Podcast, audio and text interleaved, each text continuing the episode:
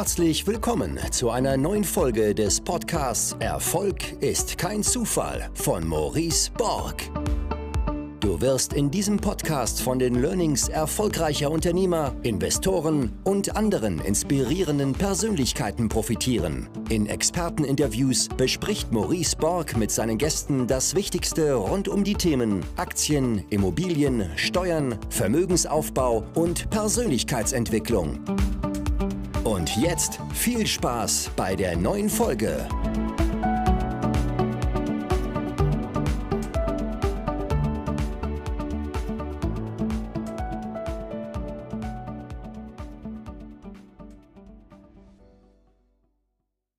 Heute erwartet euch eine richtig, richtig coole Podcast-Folge mit Jan Henning.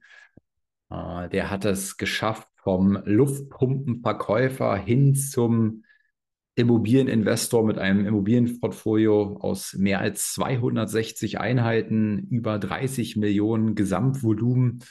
Ähm, wir sprechen sehr viel über das Thema Immobilien, aber auch Mindset, viel darüber, ähm, wie er ausgewandert ist, 2000, ich glaube 21 war es, in die, in die Schweiz, äh, wie es, wie da seine Erfahrungen sind, äh, was er da für Learnings gemacht hat, wie da es ja auch mit seinem Sohn war, Schulsystem, Schweiz, Deutschland, welche Erfahrung er da sammeln konnte.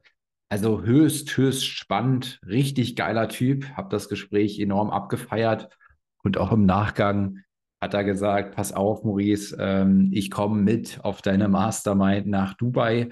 Und das hat mich sehr gefreut, weil da schon so viele Raketen dabei sind. Auch zuletzt hatte ich ja einen Podcast mit Arthur und Carsten, auch zwei Immobilieninvestoren, die, glaube ich, seit 2019 ein Immobilienvermögen von über 20 Millionen aufgebaut haben. Ähm, also so viel Kompetenz, so coole Leute auf dieser Mastermind in Dubai im Jahr 2024 im Januar.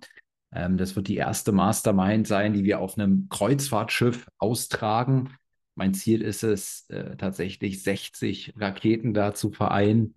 Und ähm, ja, es sind nur noch ganz, ganz wenige Plätze zur Verfügung. Wer da Informationen braucht, der kann mich gerne via Instagram anschreiben. Dann schicke ich das Vorstellvideo dieser Reise zu. Und los geht die Reise bei 1279 Euro. Also für das, was da abgeht, äh, quasi nichts. Also da seid gespannt und äh, würde mich freuen, wenn ich auch über den Podcast hier noch die ein oder andere Rakete erreiche, die darauf Bock hat, mal unterwegs zu sein mit 60 anderen Raketen. Ich kann nur sagen, immer wieder ein geiler Spirit. Ähm, man kann so viel Energie tanken, Netzwerken, coole Menschen kennenlernen, Inspiration sammeln und am Ende auch ähm, äh, ganz viel Spaß haben und viele neue Dinge sehen. Also darauf freue ich mich enorm. Und ja, ihr freut, ihr könnt euch jetzt wirklich auf eine coole Podcast-Folge freuen und ganz viel Spaß.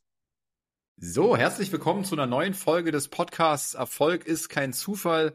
Heute wieder einmal mit einem spannenden Gast. Ich habe irgendwie nur spannende Gäste, weiß gar nicht, woran das liegt. Vielleicht an meiner Akquise. ähm, nee, aber freut mich sehr, äh, Jan Henning, dass du heute bei mir zu Gast bist. Ähm, du hast mir einen schönen Aufhänger geschickt. Ich verfolge dich ja auch so ein bisschen bei Instagram. Ähm, und du warst mal Luftpumpenverkäufer. Ich musste gerade erst mal fragen, in welchem Zusammenhang du Luftpumpen verkauft hast. Ja, ähm, du warst mal Luftpumpenverkäufer und hast es dann geschafft, zu einem Immobilienportfolio mit über 260 Einheiten ähm, hinzukommen, um die einen Wert haben von über 30 Millionen Euro. Also da möchte ich heute mal mit dir drüber sprechen. Du bist aber heute auch ähm, Wealth Trainer oder Wealth Mentor und Financial Planer, also mit Finanzen hoffe ich, kennst du dich aus, wenn du diesen, diese Funktion ausübst. Dementsprechend möchte ich auch ganz viel mit dir über Finanzen sprechen. Dann finde ich einen spannenden Ansatzpunkt äh, bei dir. Du bist 2021 in die Schweiz ausgewandert. Also auch da habe ich Fragen zu, ähm, wie das läuft, ob du das bereust, was deine Learnings äh, in, innerhalb der Auswanderung waren. Und ja, jetzt erstmal herzlich willkommen, Jan. Vielen Dank, lieber Maurice. Ich freue mich über ja, die Einladung, über unseren Austausch, den wir jetzt hier haben. Und ja, bin auch gespannt, was, was mich uns hier erwartet. ähm, Du kannst ja noch mal so ein bisschen bei dir im Leben zurückgehen ähm, in die Zeit Luftpumpenverkäufer. Also vielleicht kannst du auch allen noch mal erklären, was genau hast du verkauft und dann vielleicht die Brücke zu schlagen. Wie bist du dann überhaupt zum Thema Immobilien auch gekommen und was war dein Warum im Bereich Immobilien? Um, ähm, gerne. Ich sag mal, um, ähm, das ist das Thema Luftpumpe. Ich habe für, für einen Weltmarktführer aus dem Sauerland den internationalen Vertrieb gemacht, die im Sauerland auch Luftpumpen herstellen, also für Fahrräder aber auch Bälle, müssen aufgepumpt werden, Fahrräder müssen aufgepumpt werden und Fahrrad ist eigentlich so meine große Passion, die Leidenschaft und die hat sich dann auch ja, eigentlich ja, immer in, in meinem Leben wiedergefunden. Ähm, Fahrradfahren, ähm, verkaufen, das ist so die Passion schlussendlich gewesen und ist es bis heute geblieben. Und ja, war Luftpumpenverkäufer und habe mit früher irgendwann mal im Einzelhandel gearbeitet und habe damals meine erste Wohnung gekauft und ähm, hatte das Glück, dass ich da relativ früh ein gutes, gutes Gehalt bezog. Ähm, die Kumpels haben noch irgendwie studiert und ich habe schon gutes Geld verdient und dann ähm, ja, wurde da die erste Wohnung gekauft, vielleicht auch zu erwähnen, das waren, was waren das? Das war in Kassel 120 Quadratmeter für 200.000 D-Mark. Diese Währung gab es damals noch, also ist schon 2001 oder 2002 und hatte damals mir aber auch die Zielsetzung ähm, gegeben, mit 40 nicht mehr arbeiten zu müssen und von meinen Mieteinnahmen leben zu können. Und damals war das Thema ein bisschen anders. Da ist noch 5,7 Prozent Zins gezahlt, 5 Prozent Tilgung. Das heißt, ich hatte ähm, negativen Cashflow von 1000 Mack. 500 Euro hat mich die Wohnung im Monat gekostet. Und das Ziel war jedes Jahr irgendwie, jedes Jahr, jedes Jahr kam später, aber damals war alle fünf Jahre eine Wohnung kaufen mit 40 dann fünf Wohnungen zu haben oder vier Wohnungen zu haben und dann mit 2000 ähm, Mieteinnahmen dann quasi leben zu können. Das, das war so der, der Einstieg. Und so als, als Grundlage diente damals auch das, das Buch vom Bodo Schäfer ähm, zur finanziellen Freiheit oder in sieben Jahren zur ersten Million. Das kam irgendwie 98, 99 raus. Das war so der erste Input, der mich da motivierte, ja, entsprechend auch andere, andere Ziele de zu definieren, als bis 67 einen Job machen zu wollen, um dann in Rente zu gehen. Mhm. Und ähm, dann ist es ja anders gekommen. Dann, ich habe ja erwähnt, 260 Einheiten irgendwann ähm, ähm, gehabt. Wie ging es dann weiter? Also erste Wohnung gekauft. Ich meine, mit so einem negativen Cashflow, dann, wenn man das immer macht, dann wird man ja nicht unendlich wachsen können. Ja, richtig. Also damals war war die Passion oder war, ich war angestellter Verkäufer. Ähm, Verkaufen finde ich geil und ist so eigentlich so das, das was ich liebe und lebe. Ähm, und ähm, habe mich dann mit Mitte 30, also mit 35 selbstständig gemacht in der Finanzdienstleistung.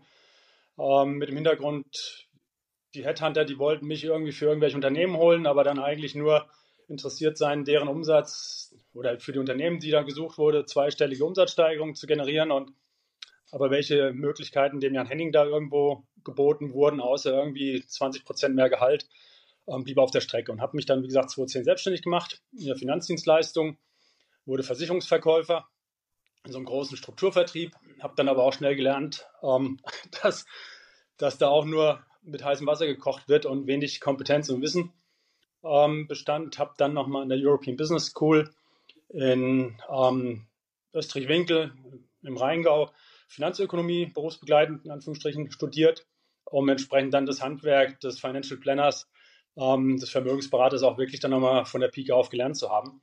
Und wie gesagt, das war 2010 in die Selbstständigkeit und ähm, aber auch dann quasi nochmal so einen Cut gemacht mit, mit Ausbildung, mit Wissen aneignen, um dann auch da entsprechend ja, qualifiziert diese, diese wichtige Thematik ähm, Finanzen für Private als auch Mandanten dann angehen zu können.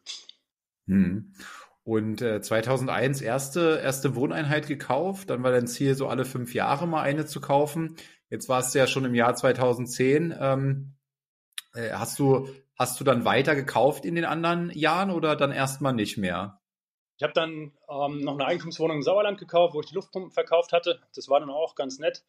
Da hast du dann für 75 Quadratmeter 50.000 Euro hinlegen müssen. Ähm, das war, war überschaubar. Und, und dann das schlechteste Investment in Anführungsstrichen war ein Einfamilienhaus, ähm, was ich mir da auch in Ammelke am Sorpesee ähm, angeschafft habe, mit einem unverbauten Seeblick. Das hat schon, hat schon irgendwas, aber rein renditetechnisch war das irgendwie so der größte Fail, in Anführungsstrichen. Ähm, so, und das, das war dann eigentlich das während der Angestelltenzeit. Ähm, mit 2010 Selbstständigkeit hieß es erstmal, hey, not bankable, keine Finanzierung mehr machbar möglich. Ähm, oder kaufen dann nur mit Eigenkapital, sodass ich dann 2014 die nächste Immobilie erwarb. Das war mein erstes Mehrfamilienhaus. Das war in Frankfurt 250 Quadratmeter für 250.000 Euro. Ähm, ist, ist jetzt auch in Bezug auf der Zeitachse einfach ein Jackpot gewesen.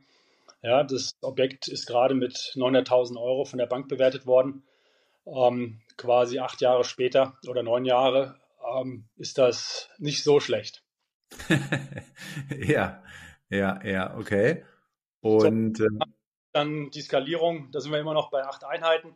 Ähm, ja. 2017 ähm, habe ich meine erste Wohnung verkauft, ähm, hatte dadurch Eigenkapital generiert. Ich hatte ja vorhin erwähnt, das waren mal 220.000 Mack, habe die dann für 200.000 Euro verkaufen können, ähm, woraus sich dann EK oder Liquidität von 150.000 Euro ergab und hatte dann im Jahr 2017 für 1,8 Millionen investiert.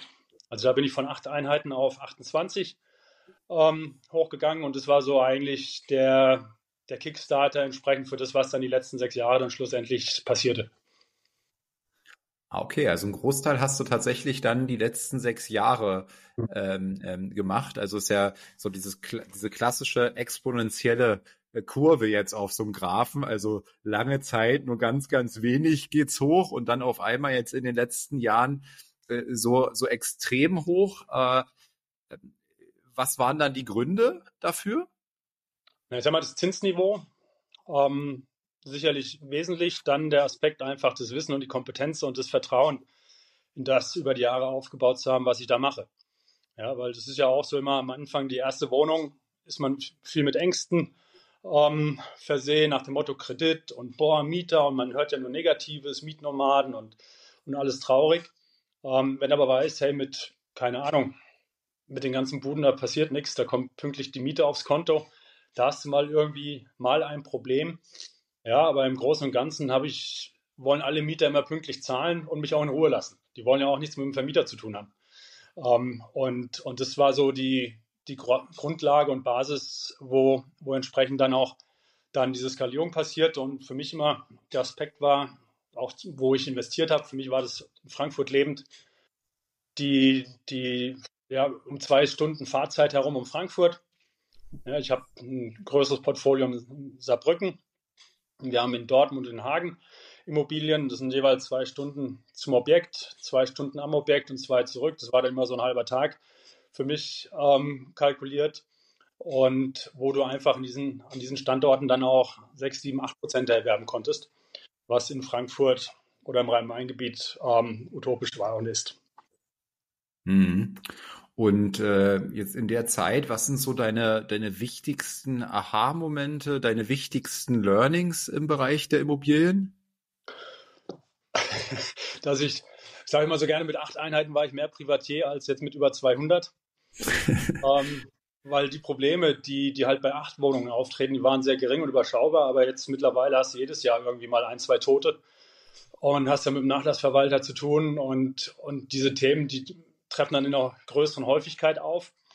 Ähm, auf der anderen Seite ist es halt auch, keine Ziele zu haben, ist halt auch keine Option. Ja, und das war dann so 2014, 15, da habe ich ein bisschen gechillt. Ähm, das, das langweilt halt. Ja, und ähm, ich bin 2017 Papa geworden. Und, und mit der Geburt vom Theo gibt es plötzlich auch ein, ähm, ja, wie heißt es, ein Nachlassempfänger, ähm, sodass es da eigentlich dann auch keinen Grund mehr gab, ähm, weiter zu chillen, in Anführungsstrichen, sondern einfach weiter Gas zu geben und zu neue Ziele zu definieren. Soll der nicht selber arbeiten? Das wird er schon machen. ja, oder vielleicht hat er Sportfreude und will, will Sport verwirklichen oder wird Musiker oder Künstler, keine Ahnung. Ja, aber ich sag mal, solange die finanzielle Basis da ist, ich komme aus einer Beamtenfamilie, der Papa war bei der Telekom, das war früher noch die Deutsche Post. Ähm, wir sind so gut situiert, nennt man das vielleicht bürgerlich aufgewachsen. Ja, die Eltern haben sich da irgendwie das Haus abgespart, sind ein, zwei Mal im Jahr im Urlaub gefahren, aber ähm, es geht schon mehr und bringt auch mehr Freude. Mhm. Und äh, also erstes Learning, sage ich mal, äh, übersetzt, äh, Immobilien sind nichts Passives, zumindest dann nicht, wenn ich so stark wachse wie du. Ja, richtig. Ähm, Im Grunde ist es, ich, es gibt ja viele Immobilienjungs, die auch gerne sanieren und so und, und da viel Arbeit und als Projektentwickler rummachen. Das ist sicherlich cool mit, mit großen Gewinntickets, die man da irgendwie generieren kann. Aber das ist halt, da springst du vom einen ins, ins nächste Hamsterrad. Und ich sage mal jetzt als normaler Bestandhalter, wenn ich ein Objekt kaufe, dann sollte es für mich am besten voll vermietet sein. Ähm, da mag vielleicht noch ein bisschen Potenzial drin sein, aber eigentlich will ich meine 7, 8 Prozent ähm, nach Kaufpreiszahlung ähm, direkt, direkt auf dem Konto haben. Und, und dann war das auch sicherlich einer der Gründe, warum wir so viel so schnell kaufen konnten, weil Bank hat einen Kaufpreis gezahlt, am nächsten Tag hatten wir anteilig die Miete auf dem Konto und die Objekte haben sich selbst getragen und von der Seite war ist dann eigentlich kein Grund ähm, für die Banken dann zu sagen, hey, nee, jetzt warte erst mal ein, zwei Jahre, bis das wieder funktioniert, sondern die haben gesehen, hey, das ist, wenn der da, keine Ahnung, 6% Annuität hat, ja, anderthalb Zins, 4,5% Tilgung, der hat 8% Mietrendite, nach deren Abzügen hat er dann, ist er dann immer noch im positiven Cashflow. Ähm, ist es eigentlich ein Thema gewesen bis 20, was waren das, bis Frühjahr letzten Jahres, ähm, was unbegrenzt skalierbar war. Und was ist nu? Back to, to damals. und, und am Bestand arbeiten, ja, das ist ja dann auch, wo wir, ich sag mal, wir, ich habe auch einen Geschäftspartner, mit dem ich einiges gekauft habe, ähm, wo wir in kurzer Zeit viel gekauft haben ähm, und wo man jetzt halt in die Objekte geht und guckt, was kann man besser machen, wie können wir die Mieten entwickeln, ähm, wo sind auch irgendwelche Gebäude, die wir gar nicht kannten, die man dann kennenlernt und, und quasi jetzt aus, aus dieser Situation heraus die Zeit nutzt. Das Gute ist gegenüber Verkäufern jetzt, wir müssen nicht kaufen. Ich hatte jetzt auch gerade wieder, ich schaue mir jetzt am Freitag wieder ein Objekt in Saarbrücken an. Da waren wir jetzt zwei, drei Wochen, oder eigentlich schon, schon geht es länger, drei, vier Monate.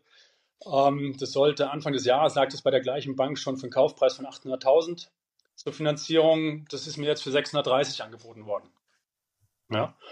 So, und, und dann schickt die Bank den Angebot, die sagt, hey, das ist ein 7%er, der sich nicht trägt. Wir brauchen noch irgendwie mehr Mieteinnahmen, sonstiges. Und wo ich dann auch sage, lieber Banker, wenn ein 7%er sich nicht trägt, weil ihr zu viel Geld haben wollt, dann machen wir es halt nicht. Ja, dann lassen wir es halt. Und er rief am nächsten Tag an und hat gesagt, hey Henning, wir haben nochmal gerechnet und so, wir brauchen jetzt bei 4,5 Zins doch keine 2,5 Tilgung, weil das ist ja diese Progression mit ähm, Annuitätendarlehen und so, war ja früher auch 4% Zins, aber nur 1% Tilgung. Ähm, wir machen nur 1,5% Tilgung. So, und jetzt sind wir wieder bei den 6%. Und jetzt geht es dann in die Detailprüfung an. Jetzt schaue ich mir am Freitag das Objekt mal an, wie es ausschaut. Und dann wird halt weitergekauft aber wie gesagt, mit einer entsprechenden ja, Gelassenheit und Entspanntheit. Mhm. Du hast so ein bisschen von der Zeit gesprochen, das fand ich spannend, ähm, äh, wo du gechillt hast. Und ich glaube, viele, die so von finanzieller Freiheit auch träumen, den Wunsch danach haben, ähm, die wollen halt auch das, weil sie dann chillen wollen, ja, also so, ähm, wenn ich jetzt so ein passives Einkommen habe, irgendwie von Summe X, ja, ähm, dann kann ich mich den ganzen Tag irgendwie mit Hobbys beschäftigen, am Strand liegen, reisen ist immer so ganz viel. Ähm, hattest du das auch sozusagen so gedacht und dann tatsächlich gemacht und gemerkt, dass es dich auch nicht erfüllt oder wie kam diese Erkenntnis? Ich sag mal, man muss es erstmal erleben. Ja, das, das ist ja so, man ist so getrieben, hat Ziele, die man erreichen will, die man erreicht. Aus dem Sport heraus ist das immer schon so für mich so ein Aspekt des motiviert sein und sich auf den Weg machen und auch Vollgas geben. Ähm, aber, aber wie gesagt, dann, dann hast du es erreicht so und jetzt. Ähm, und dann kommt Langeweile auf. Und ähm, ich sag mal, im Grunde kannst du dann direkt einen von Beginn an auf Bürgergeld machen. Ja, und chillst dein Leben, kriegst viele Kinder und kriegst dann größere, größere Wohnungen von der Gemeinde und so. Ja, aber zufriedenstellend ist das nicht. Ja, wir sind ja im Grunde schon eher so zum, zum was aufbauen und zum Erschaffen geschaffen. Ja, und ähm, von der Seite ist es halt immer dann, ähm, wo ich auch immer sage, dieses, dieses ganze linke und Umverteilungsthema, lasst uns doch einfach mal arbeiten, was aufbauen, weil wer hat, der kann geben. Ja, und ähm, wenn ich mir überlege, mit den 260 Einheiten, keine Ahnung, wie viel, wie viel tausend Menschen wir ein Zuhause geben. Ja, und, und teilweise musste ich mir dann immer anhören, dass ich doch irgendwie so ein Immobilienmogul oder Immobilienhai und Kapitalist bin. Aber ich gebe Menschen ein Zuhause. Ja, und ähm, da soll eigentlich die Politik und gerade dieses, dieses Linke da, die Grünen und, und die SPD, aber auch die CDU ist ja auch mittlerweile sehr links, wenn man das so irgendwie mal mit vor 20 Jahren vergleicht, ähm, dankbar sein und uns unterstützen und einen Teppich ausrollen und sagen, hey Jan Henning, was müssen wir machen, dass du mehr investierst, dass du mehr Wohnraum schaffst. Aber das, das ist irgendwie, haben die noch nicht so verstanden. Ja, und ja. das ist halt tragisch. Traurig, ja. Ja, weil die Kohle halt abhaut. Die geht halt woanders. Die Leute investieren in Dubai. Ähm, die 130 Milliarden direkten Investitionen letztes Jahr, die gehen halt woanders hin. Ja, und, und das fuckt Deutschland ab. Ja, und, und das ist für mich schon so ein Thema, wo wir aber auch in unserer Situation auch das thematisieren und müssen und auch, auch ansprechen müssen. Ja, weil ich kann jetzt für mich sagen, hey, cool, ich wohne jetzt hier am Zürichsee, ähm, der Theo geht ja auf eine tolle Schule, das ist alles schön, wir haben die Natur, ja, aber ich fahre am Donnerstag, Freitag wieder nach Frankfurt und sehe den Scheiß, ja, und ich sehe, was dieses Land in den letzten zehn Jahren für eine Entwicklung ja, vollzogen hat. Und das, das tut mir einfach weh. Und das, das ist, das ist krass, ja, und das war auch, du hattest das Thema mit, mit der Schweiz angesprochen, war für mich schon einer der Punkte, wo ich, wo ich sagte, wenn der Theo irgendwie in die Schule muss, müssen wir weg aus Frankfurt. Ja, das, ich will meinem Sohn eine gute, sehr gute, eigentlich die beste ähm, Basis geben zum Aufwachsen. Und die haben wir sicherlich hier am Zürichsee gefunden. Nur kann ich mir das leisten. Ja, aber meine Schwester mit ihren zwei Jungs, die sind 12 und 15, ja, die, die müssen in Darmstadt ja, das Ganze ertragen und haben nicht die Option, ja, das Koffer zu packen und abzuhauen. Ja, und das ist so der Grund, warum ich da auch immer für mich so ein bisschen so ähm, mich mitteile und auch Dinge mal kritisch betrachte und reflektiere und wo ich aber auch sage, hör zu, wir haben auch eine Verantwortung. Ja, wir können die Fresse halten und sagen, hey, mir geht's ja gut. Ja, oder wir sagen, hey, boah, hat Deutschland, haben wir, ja, haben wir nicht was Besseres verdient. Mhm. Hast du da äh, konkrete, konkrete Ideen, ähm, ähm, wie zum Beispiel die Regierung auch wieder ähm, Immobilieninvestoren äh, fördern könnte? Na, ich sag mal, erstmal das, der, das zu akzeptieren, dass das privates Eigentum gut ist. Ja, das, das da fängt ja schon an. Ja, diese ganzen Enteignungsfantasien und, ähm, und, und ja, auch die Regulierung. Ich habe angefangen damals mit Mieterhöhung, als der Mietpreisdeckel eingeführt wurde. Da habe ich angefangen, Mieten zu erhöhen. Das war vorhin für mich nie ein Thema. Ich habe dann, wenn ein Mieterwechsel stattfindet, dann wurde ein bisschen angepasst. Das war nie ein Thema. Ja, aber in dem Moment, wo der Staat reguliert, passen wir uns an. Ja, jetzt muss ich alle drei Jahre maximal die Mieten erhöhen, weil die Banken es ja auch sehen wollen, weil das Finanzamt das sehen wollen. Wenn ich nicht erhöhe, kommt das Finanzamt und sagt, der Henning hier, seine Vermietung, das ist ja Liebhaberei. Wo ist eine Gewinnerzielungsabsicht? Ja, das ist, das, das ist dieses Paradoxe. Ja, und ähm, das, das sind Aspekte. Eigentum schätzen, ja. Die SPD, wie gesagt, ich komme aus einer Beamtenfamilie, ähm, war früher meine Arbeiterpartei. Ja, da war Ärmel hochkrempeln, arbeiten, was erschaffen. Ja, das, das war mal irgendwie so ähm, deren Maxime. Ja, und nicht heute den, den Besserverdienern, die sich einen Arsch aufreißen, die den Preis dafür zahlen, ja, noch mehr zu nehmen, ja, um dann denen, die nichts tun, noch mehr zu geben. Ja, und die Motivation, wirklich zu arbeiten. Ich habe, der Großteil meiner Wohnungen sind einfache Wohnungen. Ja, und da sind, sind viele Flüchtlinge drin zum Beispiel. Und als letztes Sommer dann die Diskussion aufkam, man hat keine Gepäckabfertiger am Flughafen Frankfurt, da habe ich gesagt, ich habe hier 50, 80 Leute in meinen Wohnungen, die sind stark, die können arbeiten, die können anpacken, die können Koffer schleppen. Da braucht man nicht aus der Türkei Leute einfliegen, Saisonarbeiter reinholen, sondern die haben wir ja vor Ort, die haben wir zu Hause. Und dann, und, und, dann, und dann äh, wurden die genommen oder nicht? Ähm, nee, das, das, das ja lieber eingeflogen und dann wieder zurückgebracht.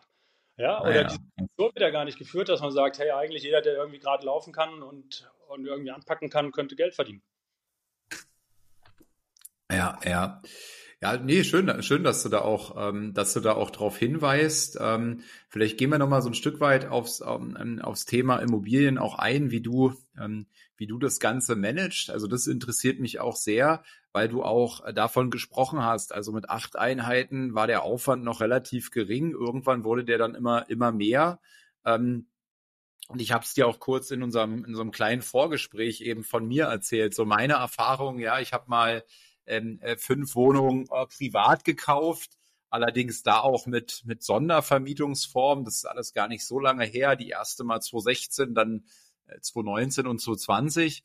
Und ähm, da war, da war dieses Zinsniveau eben niedrig, aber dementsprechend Kaufpreise auch relativ hoch und in, in so Städten wie Berlin und Hamburg und dann ähm, hieß es so, okay, man muss sich schon auch irgendwie überlegen, dass man, dass man da vernünftige Renditen erzielt, die eben ähm, die Kosten auch tragen und einen positiven Cashflow ausspucken. Und dann war eben viel so mit Sondervermietung so der Trend, ja, also ähm, WG-Vermietung, möblierte Vermietung, ähm, sowas zu tun. Und das habe ich auch getan. Und daher hast du natürlich noch mehr Arbeit, weil dann eben Mieter jetzt auch nicht zehn Jahre im Schnitt bleiben, sondern vielleicht ähm, ähm, ähm, anderthalb oder sowas, ja. Und dann auch mehr Durchlauf. Und ähm, mir hat das alles immer nicht so viel Freude bereitet, ja. Ähm, was mir schon immer Freude bereitet hat, war irgendwie mein Kerngeschäft Immobilien, aber aber nie so wirklich. Also wenn mich da jemand anrief und sagt, Maurice, da hat jemand in die Einfahrt geschissen und das war kein Tier, ähm, dann, dann, dann kann, weiß ich auch nicht, was ich dazu sagen soll. Herzlich willkommen in Berlin-Kreuzberg. Ja, schlimm, was mit der Menschheit passiert ist. Ja, aber ähm, das waren dann so Themen, da hat es mir halt nicht so viel Spaß gemacht, mich damit auseinanderzusetzen. Ja, und ähm, ich habe aber schon immer auch verstanden und ich fand immer schon geil diesen diesen Fremdkapitalhebel. Ich fand schon immer die Fantasie cool. Also eigenes Geld oder mit eigenem Geld Geld zu verdienen ist cool. Noch geiler ist doch mit fremdem Geld eigenes Vermögen aufzubauen. Ja, das fand ich immer noch geiler, die Vorstellung, ja. Und dementsprechend ähm, wollte ich auch weiter in Immobilien investieren, habe dann entsprechend ähm, Leute gefunden, mit denen ich äh, Co-Investments machen konnte, die sich dann eben um dieses Operative eben kümmern. Und so werde ich auch weiter noch im Immobilienbereich wachsen, aber eben alles so getrennt von äh, vom operativen Geschäft. Darauf habe ich einfach nicht so einen Bock. Es gibt andere, die sind da mit Leidenschaft dabei ähm, und entwickeln gerne und sehen auch, äh, wie du es jetzt beschreibst, ja, nicht immer nur so diese, diese Renditeabsicht, sondern eben, dass da auch Wohnraum geschaffen wird, dass dann auch Wohnraum vielleicht entwickelt wird, neuer geschaffen wird, Wohnraum besser gemacht wird und dementsprechend natürlich dann auch mehr Miete genommen wird, ist ja klar, wenn mein Produkt besser wird, ähm, äh, muss ich es ja auch irgendwie finanzieren. Ähm, aber wo wo ähm, waren da so verschiedenste Etappen von deiner Struktur? Also ich weiß zum Beispiel auch im Unternehmertum, ich habe eine Agentur mit aufgebaut, da bin ich eingestiegen, 25 Mitarbeiter, als ich rausgegangen bin, waren es 80 Mitarbeiter. Diese Agentur war eine ganz andere mit 50 Mitarbeitern als wie mit 25, ja. Und sie war auch wieder eine ganz andere mit 80 Mitarbeitern. Ja, da brauchst du ganz andere Prozesse, Strukturen ähm, und so weiter. Siehst du das im Immobilienbereich auch so ähnlich? Ja, also das ist ja immer, was möchte man selber. Ja, und ich habe ich hab kein Interesse und keinen Bock auf Angestellte. Ähm, ich habe mein, mein Hausmeister im Rhein-Main-Gebiet, der Igor, ist quasi mein MacGyver. Den habe ich auf Euro. Ähm, und sonst möchte ich das nicht. Ich bin, bin Unternehmerfreund. Ähm, und dann, dann widerspricht es mir auch, ähm, wenn du dann Angestellte hast.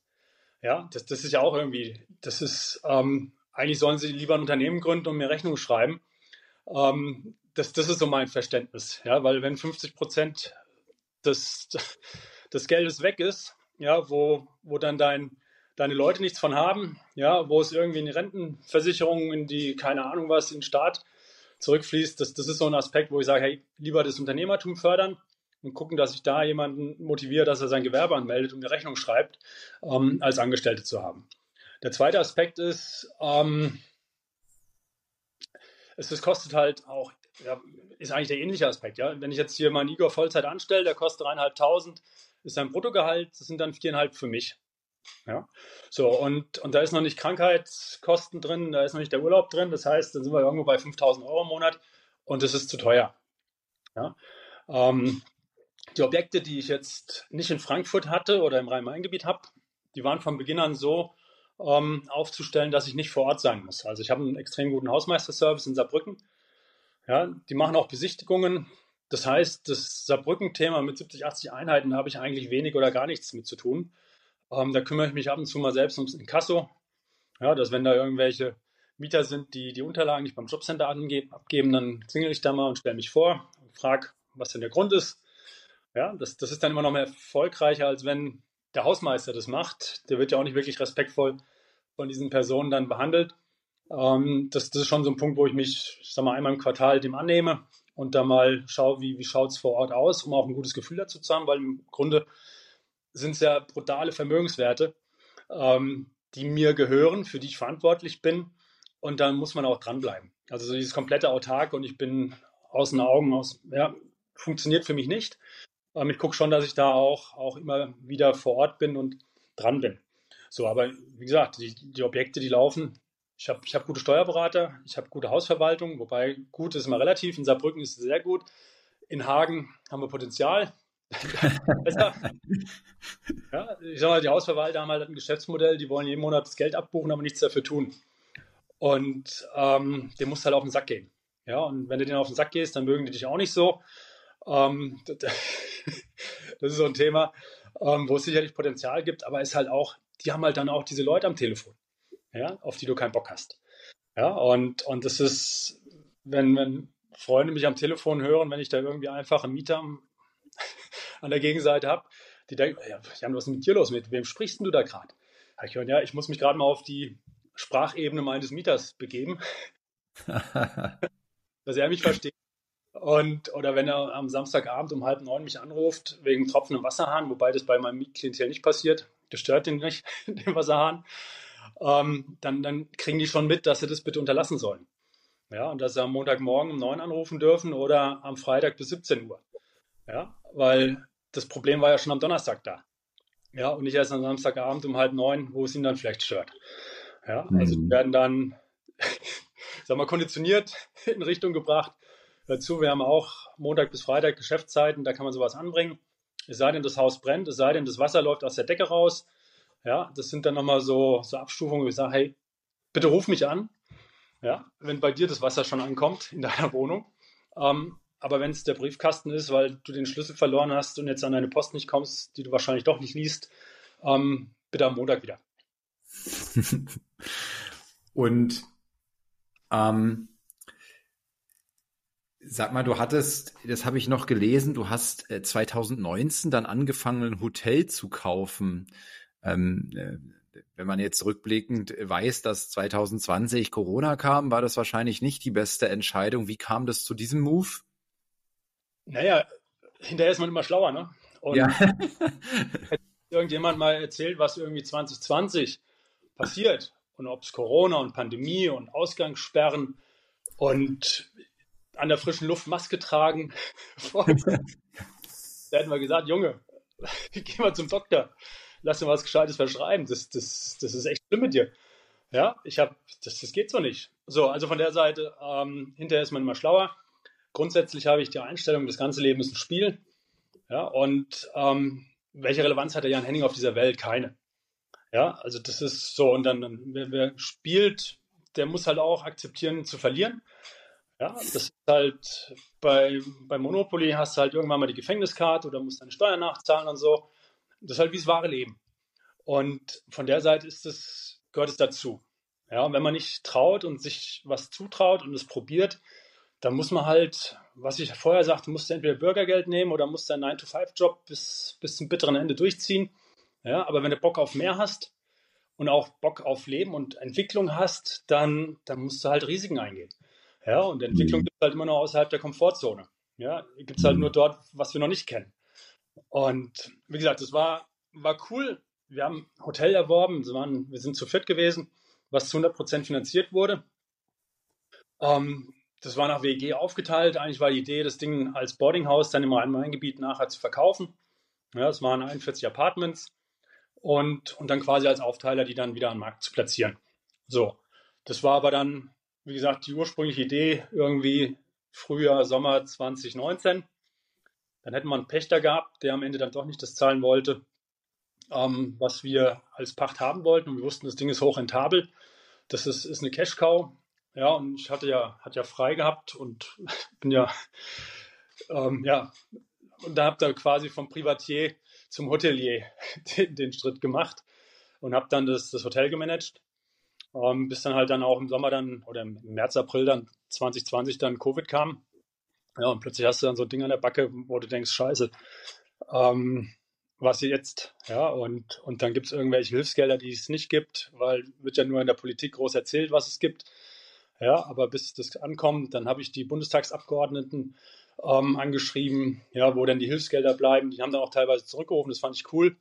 Ja, und da gab es dann auch die Überbrückungsgelder. Ähm, da haben die dann interveniert. Ich habe das Wirtschaftsministerium Hessen, dem bin ich auf den Sack gegangen. Also ich hatte ja Zeit gehabt, das Hotel war ja leer, also konnte man ja auch viel telefonieren. Ähm, aber der, der Normalo, der jetzt seinen Friseursalon hatte, ja, oder der, der sein Sonnenstudio hatte oder so weiter, ja, und nicht irgendwie die Motivation hat, jetzt dem auf den Sack zu gehen, das, das war schon dramatisch. Ja. Und, und dann jetzt für mich als, als Geschäftsführer der, der Betreibergesellschaft war eigentlich dann zwei, drei Jahre permanent im Strafrecht. Ja, das eine war Subventionsbetrug wegen der Hilfsgelder. Das andere war Sozialversicherungsbetrug wegen Kurzarbeit. Haben wir das richtig abgerechnet oder nicht? Stimmen die Lohnzettel?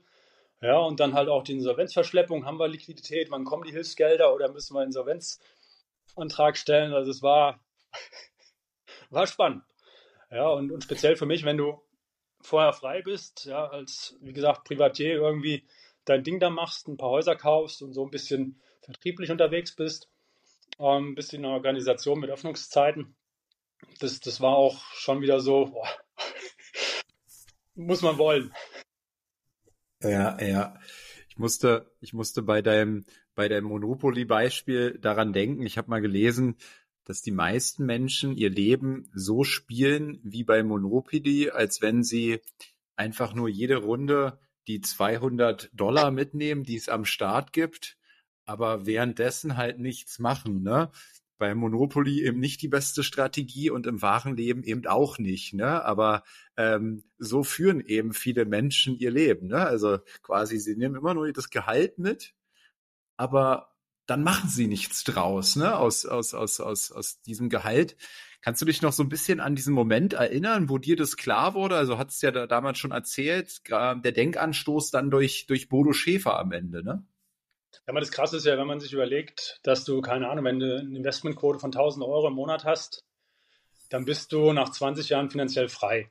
Ja, du hast dann irgendwie 12.000 Euro im Jahr, das sind 20 Jahre, sind 240.000. Da kaufst du noch zwei Wohnungen dazu, dann hast du eine halbe Million Assets. Ja, und, und die rentieren sich mit 5%, das sind 25.000 Euro im Jahr. Ja, das heißt, du hast nach 20 Jahren eine Flatrate von 2.000 Euro. So, und dafür müssen viele schon viel arbeiten. So, aber es sind halt 20 Jahre. Ja, und es wird halt bei vielen immer ausgeblendet, dass man sagt, hey, boah, mach dich mal auf den Weg, aber wenn ich 25 bin, ja, dann bin ich 45 und scheiß drauf. Dann kann ich arbeiten, aber muss nicht mehr. Ja, und das ist so dieses, dieses krasse, ja, zu wissen, ich muss nicht mehr. Ja, und, und das ist, das ist, war auch der Grund für mich mit dem Wealth Mentoring, ähm, Leute zu motivieren. Ich sage mal, die ganzen Coachings ist ja alles ganz süß, aber wenn die Leute nicht in die Umsetzung kommen, ja, wenn sie nicht ins Machen kommen, was, was bringt dir das, wenn du da irgendwie so ein Seminarjünger bist, ja, und, und dann irgendwie 70 Prozent schon 20 Mal gehört hast, aber deine erste Bude nicht kaufst? Ja, das, das, das, ist, das ist tragisch, weil die Konsequenz ist, dieser Mensch muss einfach bis zum bitteren Ende ja, durchziehen als Angestellter und irgendwann hoffen, dass er dann irgendwie noch vom Staat irgendeine Rente kriegt, die schon heute nicht finanziert ist. Mhm. Ja, da gibt's einige Seminartouristen, ne, die irgendwie von dem einen Coach zum nächsten wandern und, und ähm, äh, da sich motivieren, aber dann irgendwie nicht in die Umsetzung kommen. Und ähm, du nimmst da Leute jetzt konkret an die Hand oder was und sagst, pass auf, ähm, ähm, wir, gehen, wir gehen das Ding jetzt mal gezielt an oder was machst du? Das, das war, war ein Ansatz, ich habe das dann bleiben lassen, weil am Ende die Wertschätzung und das, was, was es mir gibt, ähm, boah, zu wenig war. Ja, weil, weil schlussendlich, wir haben dann vier, fünf Mentis begleitet, die haben dann auch ihre Millionen Immobilienportfolio aufgebaut und jeder Deal war für mich quasi genauso aufwendig, als wenn ich selbst gekauft hätte. Ja, mhm. und, und, und das langweilt dann auch, weißt du, wenn du dann irgendwie, naja, du hast ja dein Geld dafür gekriegt ähm, und damit so abtut, aber dass, dass ich ihm quasi den Weg geebnet habe, finanziell frei zu werden, ja, vielleicht in fünf, in zehn, in 15 Jahren privatiert zu sein, ja, diese Sichtweise existiert noch nicht. Es ist halt auch klar, ja, weil du musst es ja erstmal dorthin bringen. Und am Anfang wird erstmal viel abgebucht. Ja, hat erwähnt, mit hohen Tilgungen und so, dann bleibt pro Objekt dann doch nicht so viel übrig. Ja, wie viele immer sagen, boah, Cashflow positiv und so weiter, aber eigentlich Immobilie ist Long-Term. Ja, ist ein langes, wie Marathon.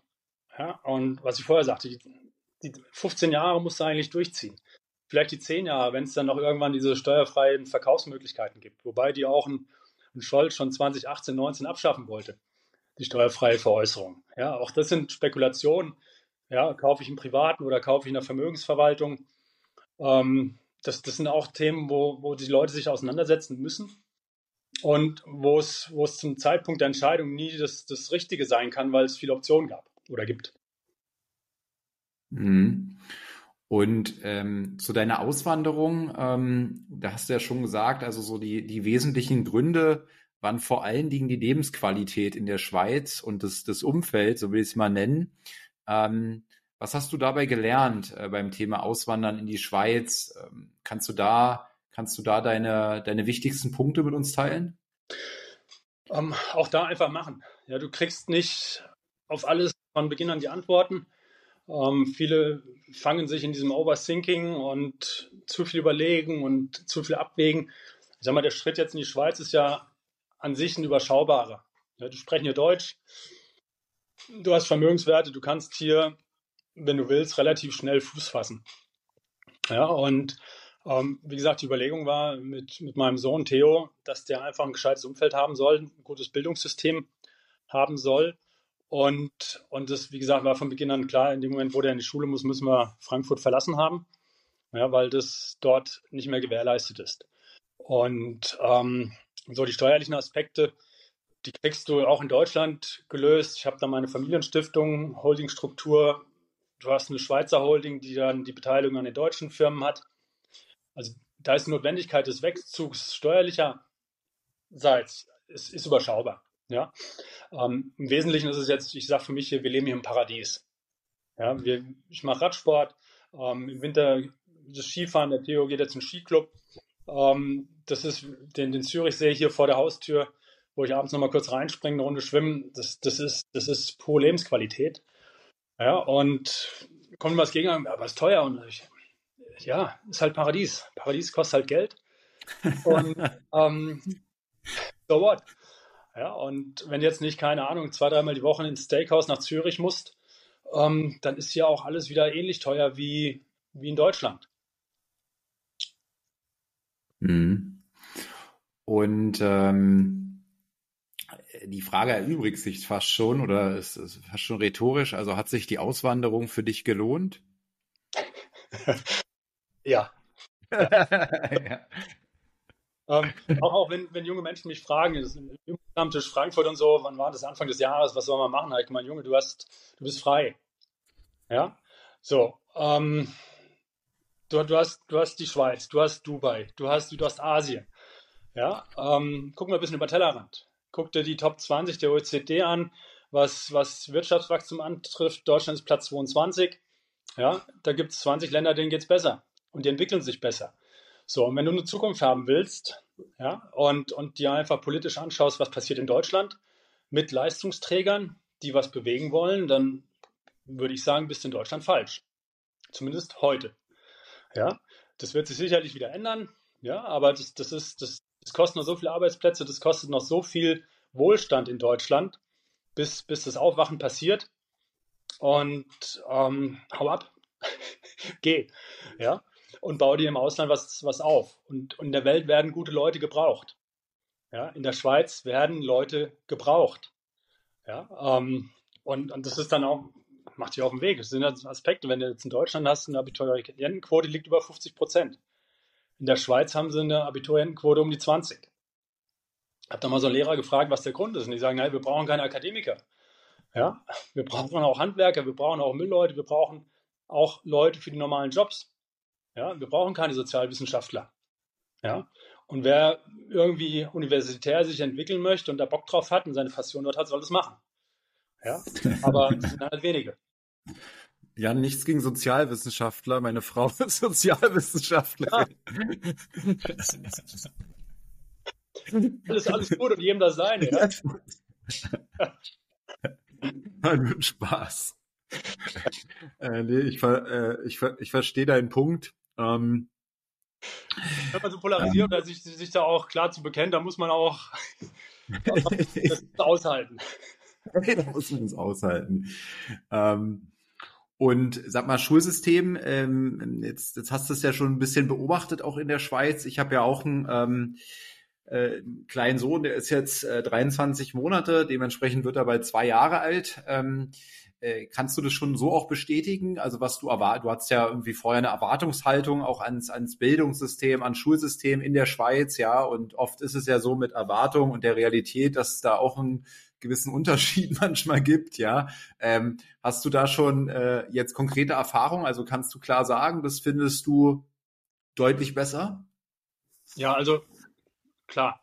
Die Schweiz hat, hat eine Schulpflicht mit einem verpflichtenden Vorschuljahr. Das heißt, Kinder ab fünf müssen in die Vorschule. Und allein dieses erste Jahr, wenn man das jetzt vergleicht mit seinen Kumpels in Frankfurt, die mit ihm im Kindergarten waren, ähm, das ist krass. Klar muss man dazu ergänzen, er ist hier auf einer Privatschule ja, bilingual, das heißt, dass dienstags, donnerstags sprechen die dort nur Englisch. Ja, aber der Typ, der ist jetzt sechseinhalb Jahre alt, der unterhält sich teilweise mit mir auf Englisch. Ja, das ist krass. So, der Challenge seine Kumpels in Deutschland, was ist ein 10 mal 10? Ja, also die können die Zahlen, die können das Alphabet, das, das ist krass. Und wir haben einen Bekannten, einen Freund von mir, die haben wir jetzt in Kapstadt getroffen, da hat er den Theo das erste Mal kennengelernt, die hatten uns jetzt hier am Zürichsee besucht, der ist ähm, Schulleiter einer Grundschule in Rheinland-Pfalz. Ja, und er sagt, Junge, das ist so crazy, was der Theo im Vergleich zu seinen Dritt- und Viertklässlern, Dritt- und Viertklässlern als Vorschulkind kann. Und der Theo, der ist eigentlich eher körperlich, ja, Typ, ja, sportlich, der, der, will raus, der hat Power. Das, das, ist jetzt nicht irgendwie so der Intellektuelle in Anführungsstrichen, ja, sondern eher, eher das Gegenteil.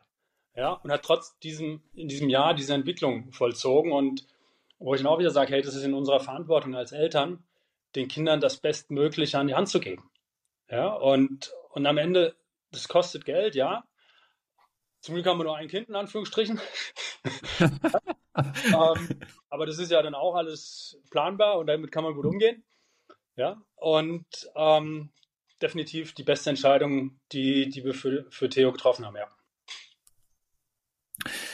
Der Podcast heißt Erfolg ist kein Zufall, einer meiner Lieblingsfragen auch hier oder meiner Standardfragen in diesem Podcast. Äh, ähm, wie definierst du heute für dich Erfolg und ähm, wie hat sich das vielleicht auch über deine über dein Leben jetzt verändert, diese Definition?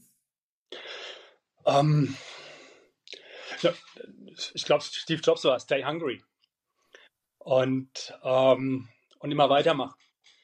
Ja, das ist große Ziele, die wieder in klein runterbrechen und sich auf den Weg machen, dran zu bleiben. Und, ähm, und das, das ist, und dann auch, ich sag mal, hemmungslos diese Ziele verfolgen, weil das, das Leben ist endlich. Hey, wir haben so eine kurze Zeit, wo wir was bewegen können, wo wir was machen können. Ähm, diese Zeit auch hemmungsloser zu nutzen.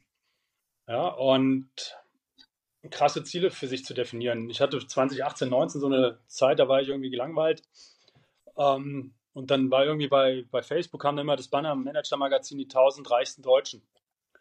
Ja, und dann habe ich mir das visualisiert. Der Jan Henning will da 2030 auch auf dieser Liste stehen und zu den 1000 reichsten gehören. Ja, und das bedingt ein Nettovermögen von 140 Millionen.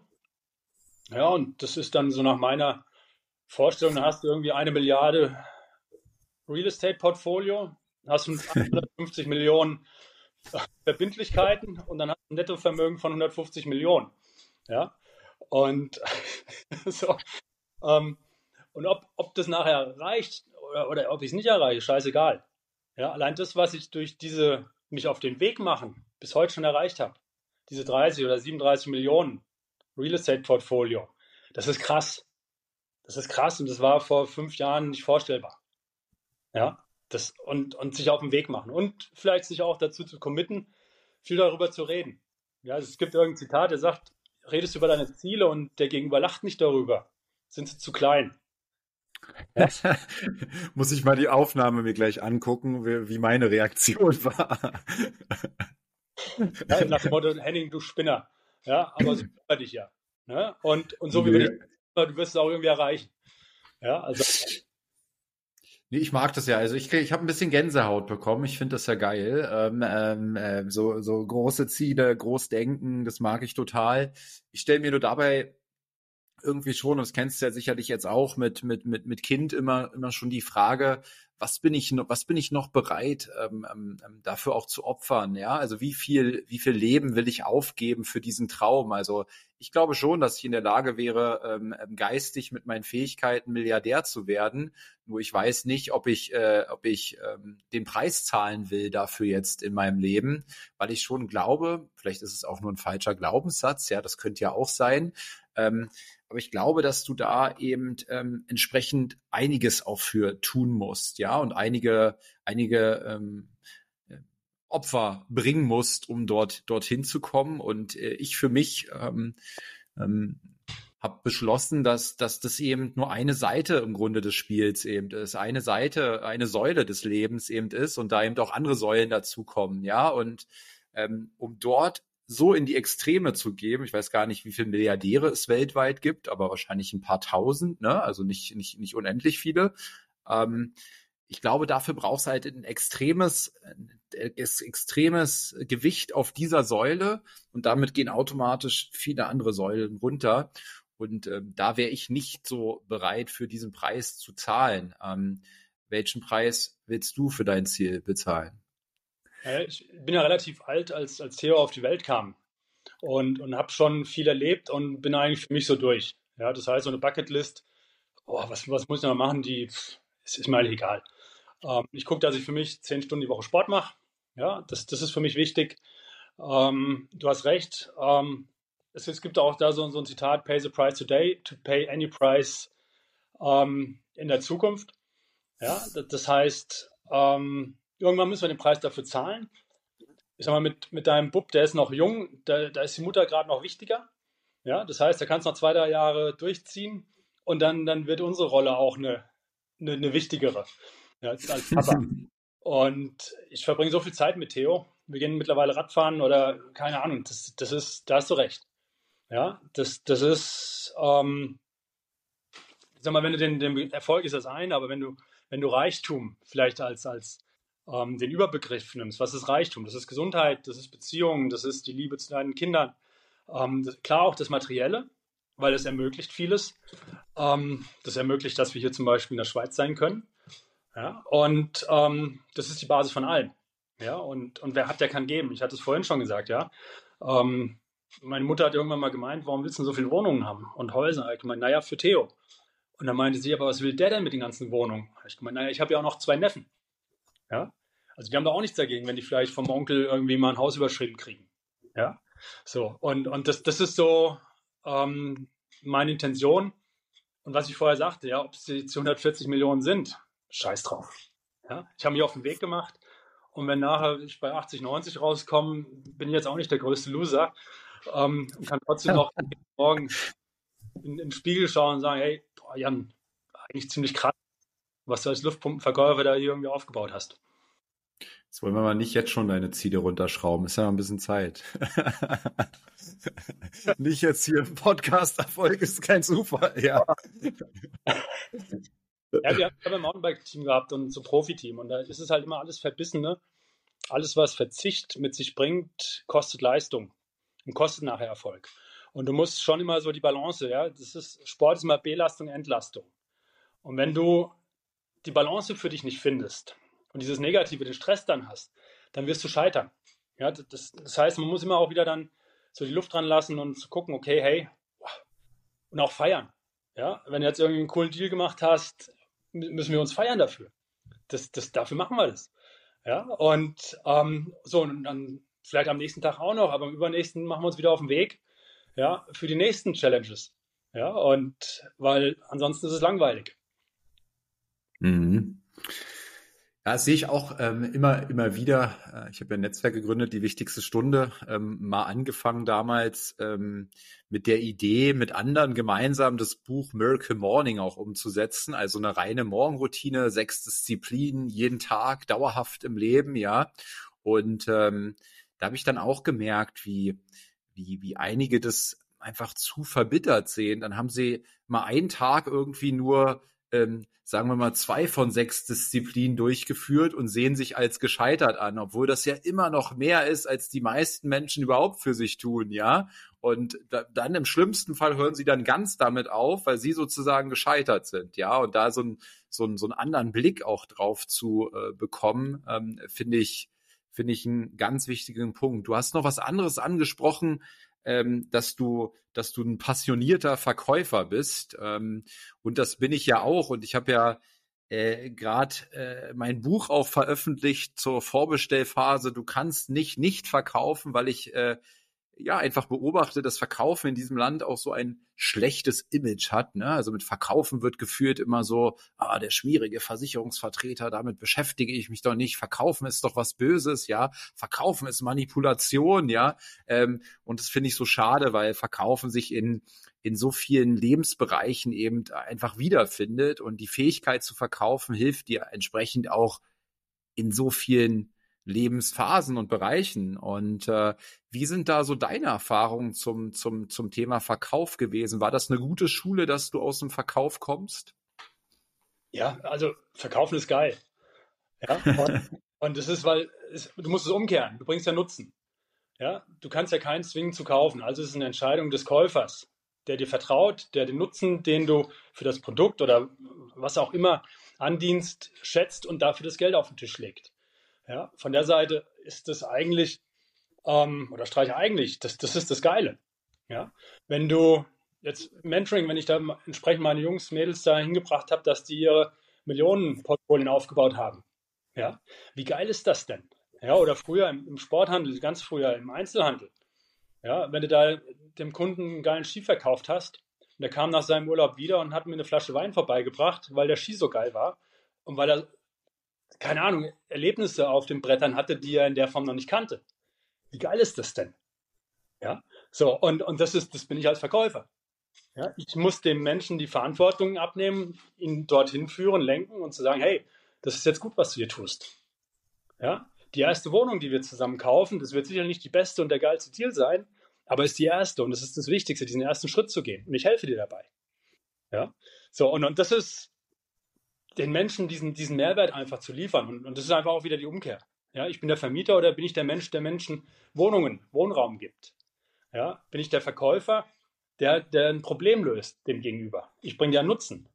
Ja, so und ich helfe dabei, diesen Nutzen bestmöglich zum guten, angemessenen Preis ja, zu, zu erledigen und zu erfüllen. Mhm. Und ich habe mal gelesen, dass der Fisch am wenigsten das Wasser um sich herum sieht. ja, äh, das nimmt er einfach nicht mehr wahr. Ähm, ich habe keinen Zweifel daran, dass du ein brachial guter Verkäufer bist, weil man spürt oder ich spüre, äh, ja, allein deine Passion, deine Leidenschaft, ja, deine Energie und die äh, schwappt ja förmlich rüber. Ähm, aber wenn du mal versuchst, äh, das Wasser um dich herum zu sehen, ähm, was, was sind so, was sind so deine wichtigsten Learnings, deine wichtigsten Punkte im Verkauf? Welche Tipps kannst du da geben? Ja, wie können Menschen sich ihre Dienstleistung, ihr Produkt besser verkaufen? Woran denkst du dann sofort? Die Umkehr. Kunde kauft. So, wie kann ich sein Problem lösen? Und wer fragt, der führt. Ja, wenn ich am Labern bin, wenn ich meine, alles zu wissen, was der Kunde braucht, hast du verloren. Ja, wenn der Kunde sagt, hey, das ist mein Bedarf, das ist keine Ahnung, ich komme da nicht weiter. Und du entwickelst aus dem Gespräch mit den richtigen Fragen. Ja, ich sage mal, die Qualität der Fragen bestimmt die Qualität der Antworten. Du führst den Kunden zu der Entscheidung, der sagt, hey, wow, das brauche ich und das möchte ich. Darf ich jetzt kaufen? Ja, ich denke, das, das ist, das ist dann, dann bist du gut. Ja, also sich wieder zurücknehmen, hey, ich bin unwichtig, aber ich kann dir helfen, vielleicht ein Problem zu lösen.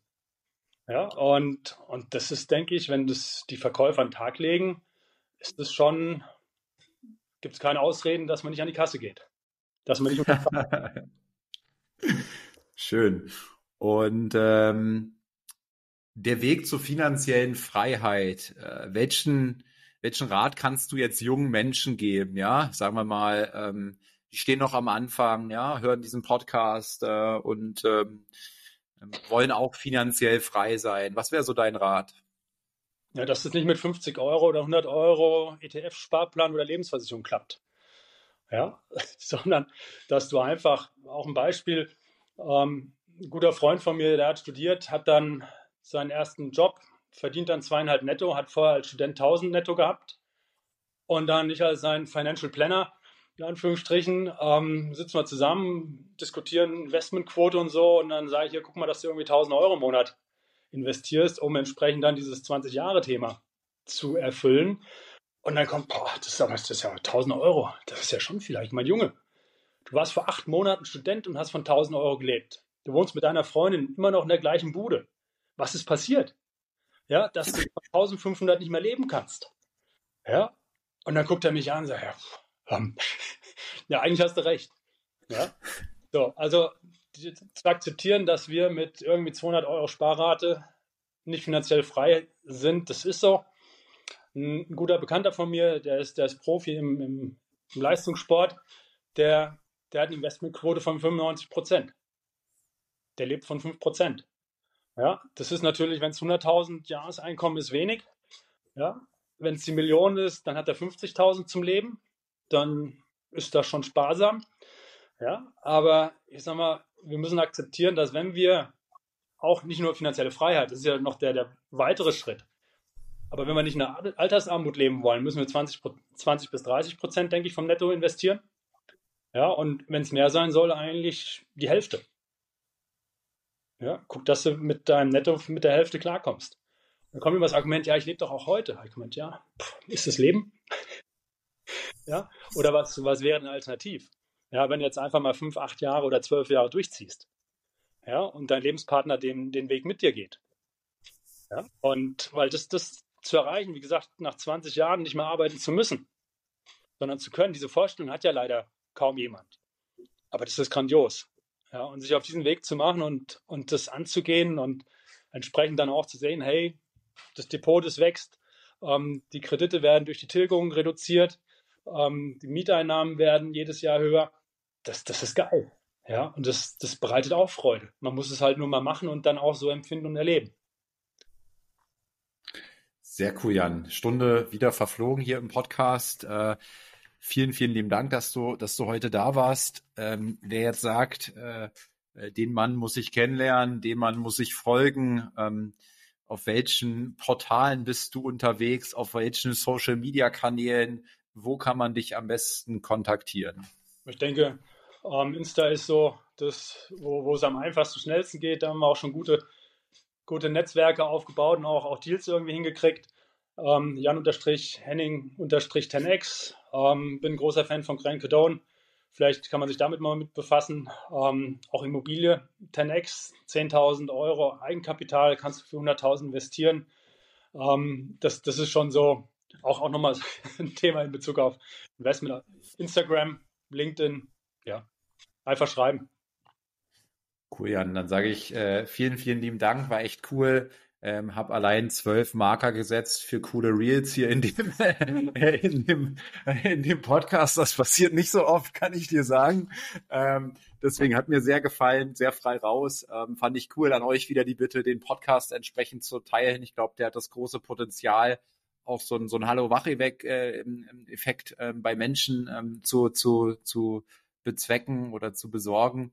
Und äh, immer eine Bewertung abgeben, das ist immer wichtig, der Hinweis. Und ja, ansonsten bis zur nächsten Folge. Ich wünsche euch einen guten, einen guten Abend, einen guten Mittag, guten Appetit, was auch immer ihr gerade macht. Und ja, bis bald. Ciao. Vielen Dank. Ciao.